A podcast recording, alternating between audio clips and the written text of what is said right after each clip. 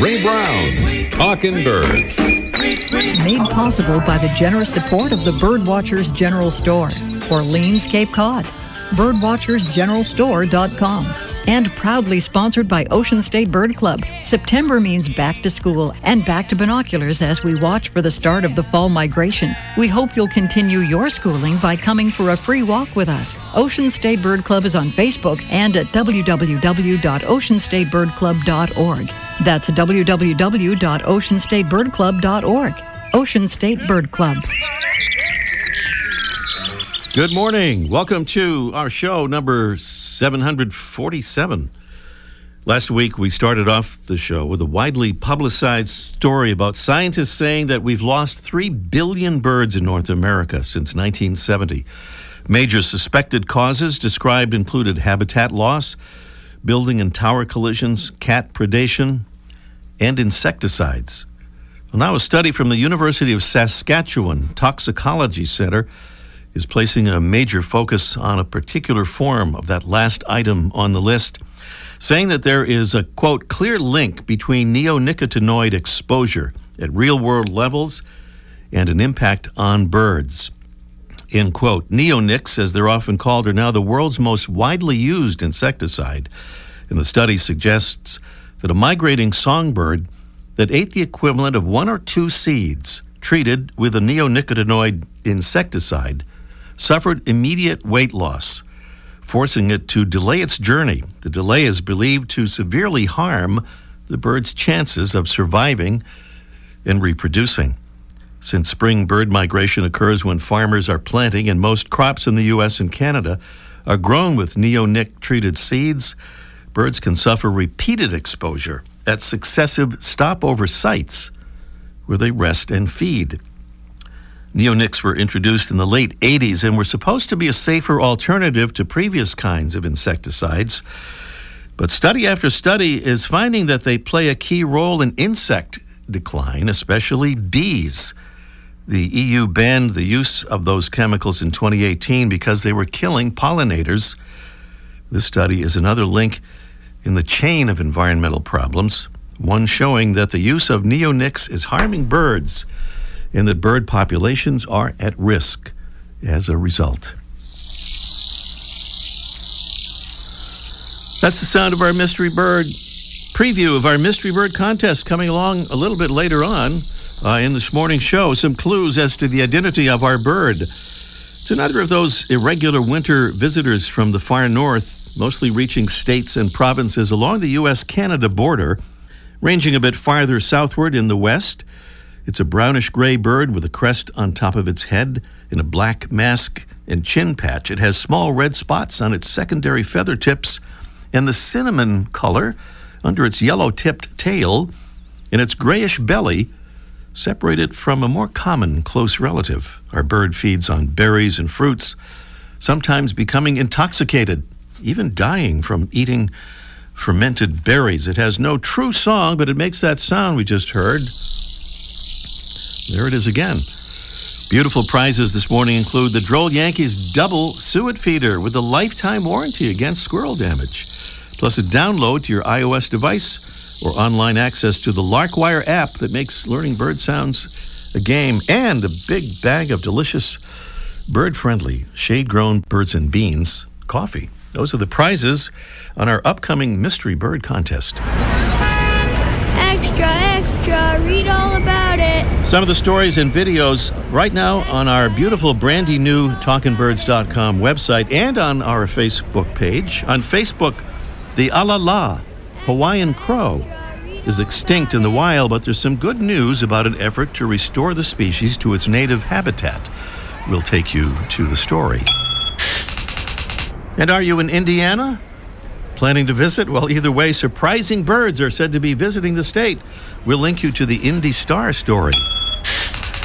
And on our talkingbirds.com website, another story about widespread pesticide use that's causing weight loss and delayed migration in songbirds. This one from National Audubon. You can find it right there at talkingbirds.com.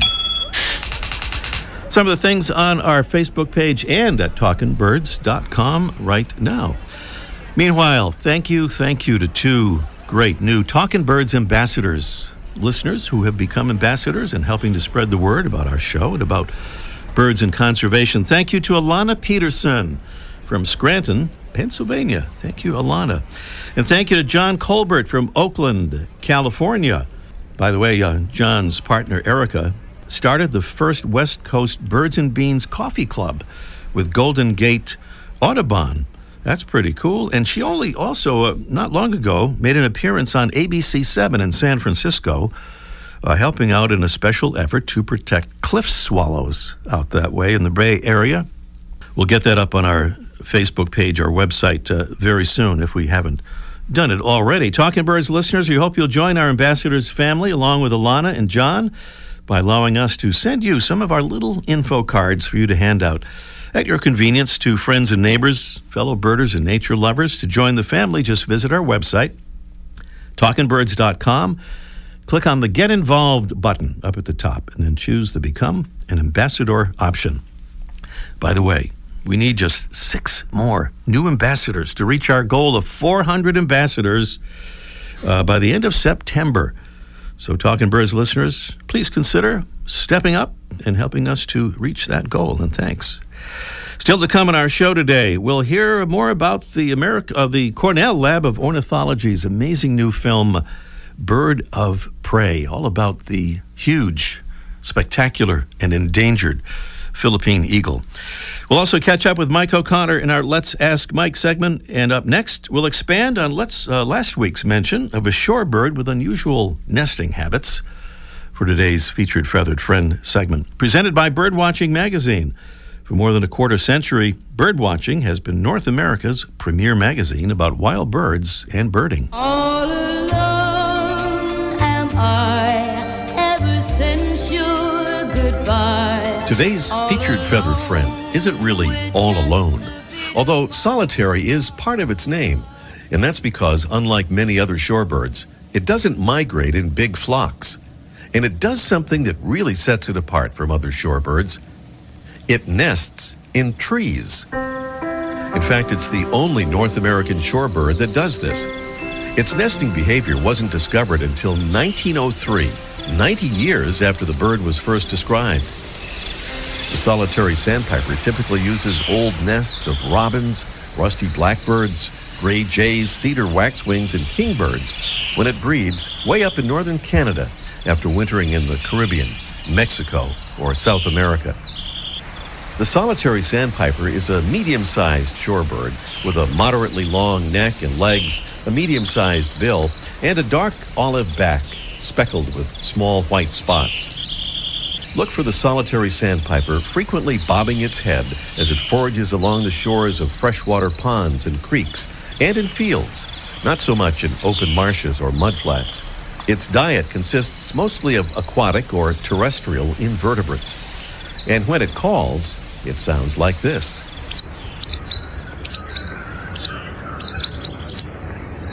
Today's Talking Birds featured feathered friend, Tringa solitaria, the solitary sandpiper. Welcome again to our show, number 747. That new website, by the way, same old address, talkingbirds.com. Hope you'll visit it. It's we think it's pretty spiffy, and we hope you'll follow us too on Facebook and Twitter and Instagram at Talking Birds.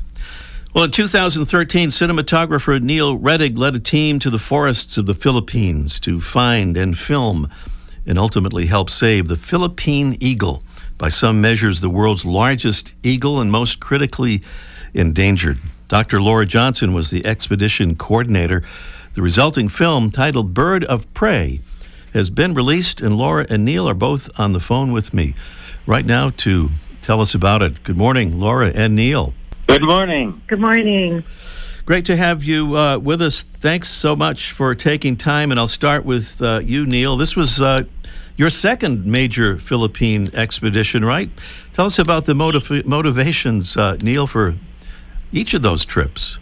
Yeah, uh, I have been uh, completely hooked on raptors all my life, and especially the large forest uh, eagles like uh, the harpy eagle. Mm-hmm. And uh, we had just come off a project uh, with harpy eagles down in Guyana. And while we were laying in our hammocks, during that project, we said we said to each other, "What are we going to do next?" and at the time, uh, it was called the Philippine Monkey Eating Eagle, and we decided that we'd go for that. So we formed a nonprofit organization called Free Limited Films and Research for an Endangered Environment in the summer of 1977. Late summer of 77, we headed to the Philippines with a, a crew of pretty crazy, adventurous people. And we ended up staying 18 months in the Philippines making uh, uh, educational films to help save the eagle on 16 millimeter back then. And then a lot of years went by, and I traveled all over the world filming birds and wildlife documentaries for National Geographic and the BBC and others, and always wanted to go back and do it again uh, and do an update on the eagle and do it in the highest definition we could uh, we could possibly do uh, to really really uh, inspire people. You talked about how fearless you were on that first trip 30 plus years ago. A little different this time around? Yeah, when I was climbing trees the last time around, I was 64, and uh, it's a little bit harder then. Okay. In this film, uh, Neil, you're both cinematographer and main subject. Sounds complicated. Uh, you know, it it uh, it is kind of strange in- in some ways to uh, uh, be on camera too while you're filming, but uh, you know, it's just something that's been such a passion for me that it just it was second nature. hmm Well, Laura, And we talked about how how much uh, how important it is in the film to show sort of the process of how Neil gets the footage and the building the blinds and the taking extreme care to not uh, do anything to to threaten the birds at all. So well, there's some great think that's a coverage about great coverage explaining how you did that, and, and great um, uh, filming of, of uh, climbing those incredibly tall trees and building those uh, platforms. Laura, you're the expedition coordinator. Give us a thumbnail of what that involved. Uh, well, that involved doing everything that anybody needed me to do at any time to make this all happen. So uh, I'm a veterinarian. I have no really experience in the film business other than being married to Neil, so that does give me a, a bit of experience. And um, when we first talked about this expedition, uh, we spent a lot of time trying to get uh, funding and support. Um, we were turned down by lots and lots of networks, and fortunately, we were because Cornell Lab of Ornithology agreed to partner with us, and it's been a just an incredible uh, partnership and commitment from them to support the Philippine Eagle Foundation and the work in the Philippines long term. So we're, we were thrilled about that. Um, they did ask me early on to create a budget, and I'd never created a film budget, and Neil was gone, and so he was like texting me uh, numbers from 35 years ago what things cost. So I threw together a budget, and and uh, we were sort of terrified all the time that we would run out of money. But basically, um, I I ran the camp. I uh, helped every day get the cinematographers up in the trees. Um, I liaisoned with the Philippine Eagle Foundation, the biologists, the barangay capitans, all of the levels of government. Um, I let's see, took uh, did a, a little daycare for the local villagers uh, and the kids every day to teach them about the eagle. And I also happened to be the only medical care they had Wow. uh, in the community. Wow. So, yeah. You did some yo- you did some yeoman work there. By the way, I, I just want to circle back, Neil. You mentioned about the bird formerly being known as the monkey-eating eagle. Could you give us a quick, uh, real quick story about how you uh, met with President Marcos at the time and ended up getting that name changed? Yeah, we uh, actually we had a, uh, there's a there used to be a program called American Sportsman, uh, narrated by Curt Gowdy many many years yeah. ago. It's back in in the 70s, and they kind of turned focus from hunting program into a conservation program.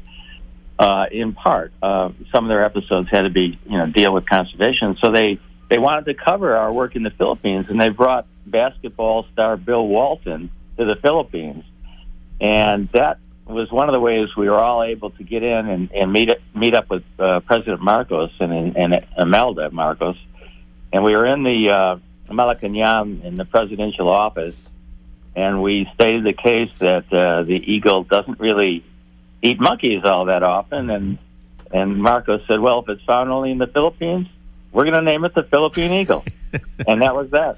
Wow. And now that I think of it, I think I saw Bill Walton in, in that film. Am I right? That's right. And actually, he we got him to climb it uh, 140 feet up into the blind with the most precarious climbing technique. We used to spike up back then. It was incredible. Wow. I, I saw him on there. I thought, boy, that guy sure looks like Bill Walton, but it couldn't be Bill Walton. But now, now, now we know that it was. Uh, Neil, there's a point in the film where you're watching a successful eagle hatchling and its parents, and you're musing that it gave you the feeling that everything's okay, but you kind of bring yourself up short, uh, realizing that that's not the case because this dense, verdant forest is only a forest fragment. That's right. Uh, about 85 to 90 percent of the primary forest in the Philippines has been cut uh, for commercial logging operations and also uh, just the swidden slash and burn farming that eats away at uh, you know what's left of rainforest over time.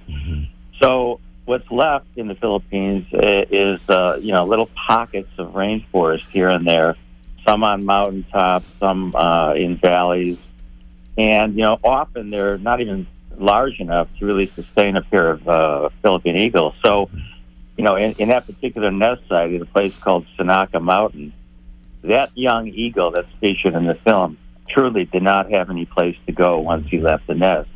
It would be just, uh, you know, these, these are forest eagles and they need rainforest uh, to to make a living to survive. So when he leaves that nest and has to leave that territory because his, the adults uh, have that territory, he has no place to go. He'd, he'd be going out and wandering over grassland. And that's when they can get in trouble. If they get really hungry, they might go for a farmer's chicken. And it's the same old story of prejudice against these beautiful, magnificent raptors.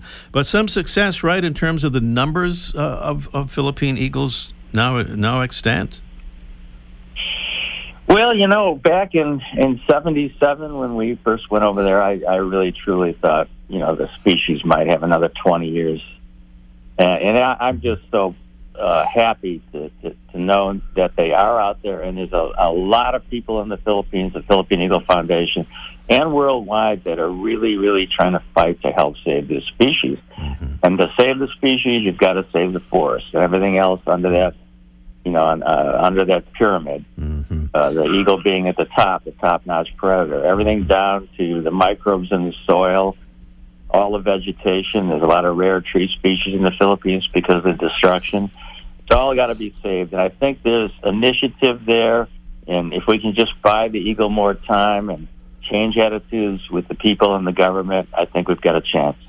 The film is called Bird of Prey. It's from the Cornell Lab of Ornithology, directed by Eric Liner, with sales benefiting bird conservation. It's available at Amazon and on iTunes and Vimeo on demand. And just quickly, uh, Neil or Laura, you also had some spectacular theater showings as you're doing around the country in the U.S., but in the Philippines. Tell us really briefly about that. We uh, took the finished film to the Philippines in at the end of March for the premieres in in that country, and um, had a showing for the government, and then some big public premieres in the in Manila, but then basically handed over the film to the Philippine Eagle Foundation, and they have done fantastic work bringing this film to every corner of the Philippines. We just got an email last week that they're having two, three, four packed screenings a week. Um, thousands of people seeing this film. There's a short version that's being taken to the local communities, and they really feel like there's a huge groundswell of support, demand to see the film, and uh, a change in attitude um, and awareness. So Wonderful. really m- marvelous. That's why we did the film.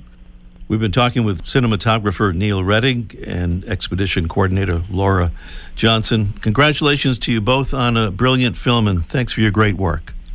Hey, thanks so Thank much. you so much, Ray. Coming Uh-huh. up, it's our mystery bird contest in just one minute. The North American Butterfly Association is launching the Butterfly Habitat Network, a new continent wide conservation initiative. Using decades of accumulated knowledge, NABA is scaling up efforts to protect, enhance, and create habitat specifically for butterflies. Butterflies are important pollinators of native plants and represent as caterpillars a major food resource for birds. Habitats critical to butterflies are essential to nesting waterfowl, neotropical migratory birds, upland game birds, and more. The NABA Board of Directors and staff have selected projects across North America as a starting point of the Butterfly Habitat Network.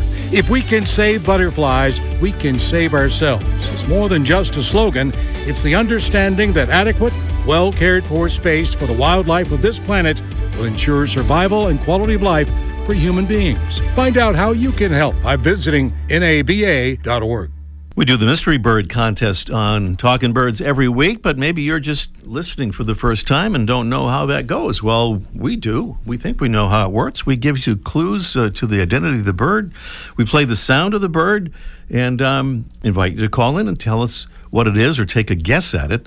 And we always have a winner because even if we get no correct answer, we award the prize via a drawing from calls received. 781 837 4900 is the number to call. That's 781 837 4900. The sound of the bird is like this.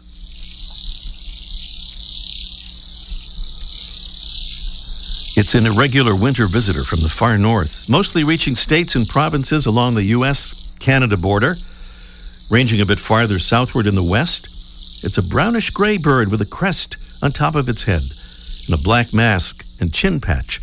It has small red spots on its secondary feather tips and the cinnamon color under its yellow tipped tail, and its grayish belly separated from a more common close relative. A bird feeds on berries and fruits, infamously sometimes becoming intoxicated or worse from eating fermented berries. What do you think it is? Tell us definitively or take your guess at 781 837 4900. 781 837 4900 would be the number to call.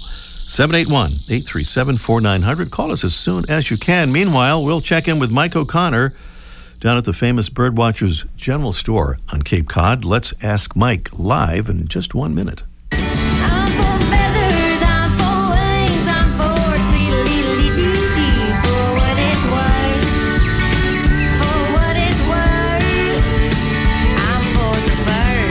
Here at Talking Birds, we're for the birds, and we want to say thanks to another Talking Birds ambassador who's helping to spread the word about our show and about birds and conservation. My name is Robin Rogers from Astoria, Oregon. I became a Talking Birds ambassador to spread the word about the show and to get the information to my birding friends and turn younger folks on to birding. I think everyone should become Talking Birds ambassadors. It shows great support for the show and for birds and our environment in general. Talkin' Birds listeners, we hope you'll join our ambassadors family. Just visit our website, talkinbirds.com. Click on Get Involved at the top of the homepage and then choose the Become an Ambassador option. Join today, and thanks. Oh, just heard that expression for the birds, but we're about to hear about it in a kind of a different uh, context. Thanks to Mike O'Connor down the, down at the uh, Birdwatchers General Store on Cape Cod. Good morning, Mike. Hey, good morning there, Big Greg. This is another one of your annoying customers, right? Asking another question that you uh, had to research to find the answer for. I know, so much work. You, you think I knew everything. Turns out I don't, so I got to look stuff up. Really? Yeah.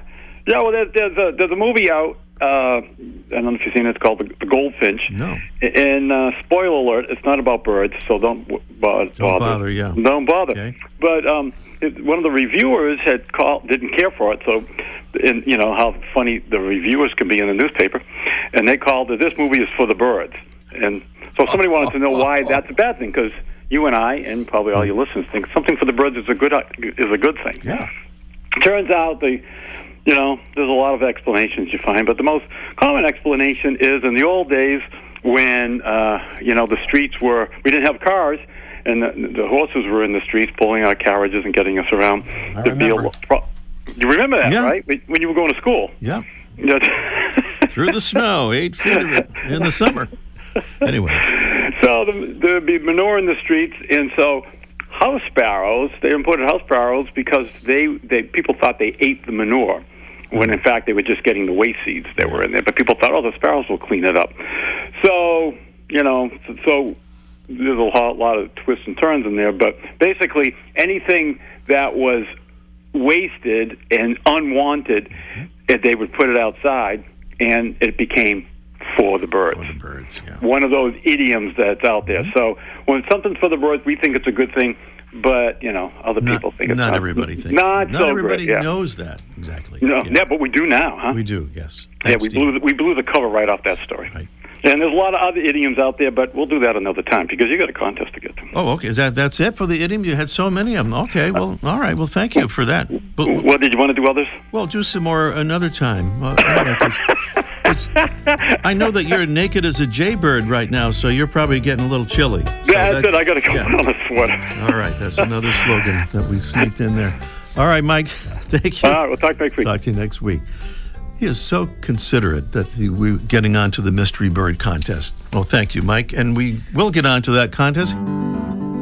The September October issue of Birdwatching Magazine is now available at Barnes & Noble and other newsstands. It features a story about the uncertain future of the whooping crane, tips for photographing birds that fly fast, and a guide to fall and winter birding festivals. Plus, Kenn Kaufman describes how to identify wandering tattler. David Sibley provides a closer look at crows and much more. Learn more at birdwatchingdaily.com. Here's the bird that we're trying to identify. Kind of an unusual sounding bird. Doesn't really have a song as such. Does the sound that it makes. An irregular winter visitor from the North Country, mostly reaching states and provinces along the U.S. Canada border, ranging a bit farther southward. In the west, a brownish gray bird with a crest on top of its head, a black mask, and chin patch. And we'll skip the rest of the clues for the moment and get to some calls here. I think John from Hanover, Massachusetts, perhaps was uh, first there. Good morning, John. Good morning. Good morning. What do you say, uh, John, on the uh, mystery bird there? I am guessing because of the uh, kind of not so clear of the uh, of the chatter it has there, Yeah. but I was I was guessing at a, a, uh Canadian jay. I've hiked up in the mountains before, and I Hmm. never really knew what exactly what it was called, but I always we always called them Canadian jay. Yeah, well, that's one that I used to, used to call the gray jay for a long time, and before that, The I think it was the jay. Canada jay, and now it's the Canada jay again. However, it is not our mystery bird. oh, it's not. Sorry, after that big lead up there. Uh, not, a, not not the Canada Jay, but John, it's a top quality guess, and thank you. well, thank you. All right. We're moving on to Charlie on beautiful Cape Cod. Good morning, Charlie. Hey Ray, good morning. What show is this? What number? This is number uh, 747. I've Yeah. been listening to you since like 199. But anyhow, Oh, gosh, and you're still morning. okay? Yeah? I'm from Hanover too. From but now I'm Hanover? down in Cape Cod. Now Cape Cod. All right, Charlie. So my yeah. my guess is the American yellow wobbler. The American Yellow Warbler is the guest there from Charlie, and don't know where that music came from, Charlie. Just spontaneous. Good try, Charlie. Try us again. It's a pleasure. I love you. Thank you. All right, thanks. Let's go to Tanya in Arlington, Virginia, if we have time. Good morning, Tanya. Hi, good morning. Good morning. Good morning, Tanya. You heard our guesses there, and you heard all the clues and all that. What do you say, the mystery bird? I think it's a Bohemian waxwing. You say that with confidence and justifiably so. Bohemian Waxwing. Absolutely Yay! right. Beautiful. Yay is right. Thank you so much. You're right. Stay on the line. We'll get your info and all that kind of stuff, okay? Okay, thank you. Have a great day. You too. Next week, Jim McCoy, our friend Jim, will be here to defend being a lister, a birding lister. Thanks to our amazing Talking Birds team. Debbie Bleacher, Freya McGregor, and our producing engineer, Jesse Wilkins. I'm Ray Brown. See you next week.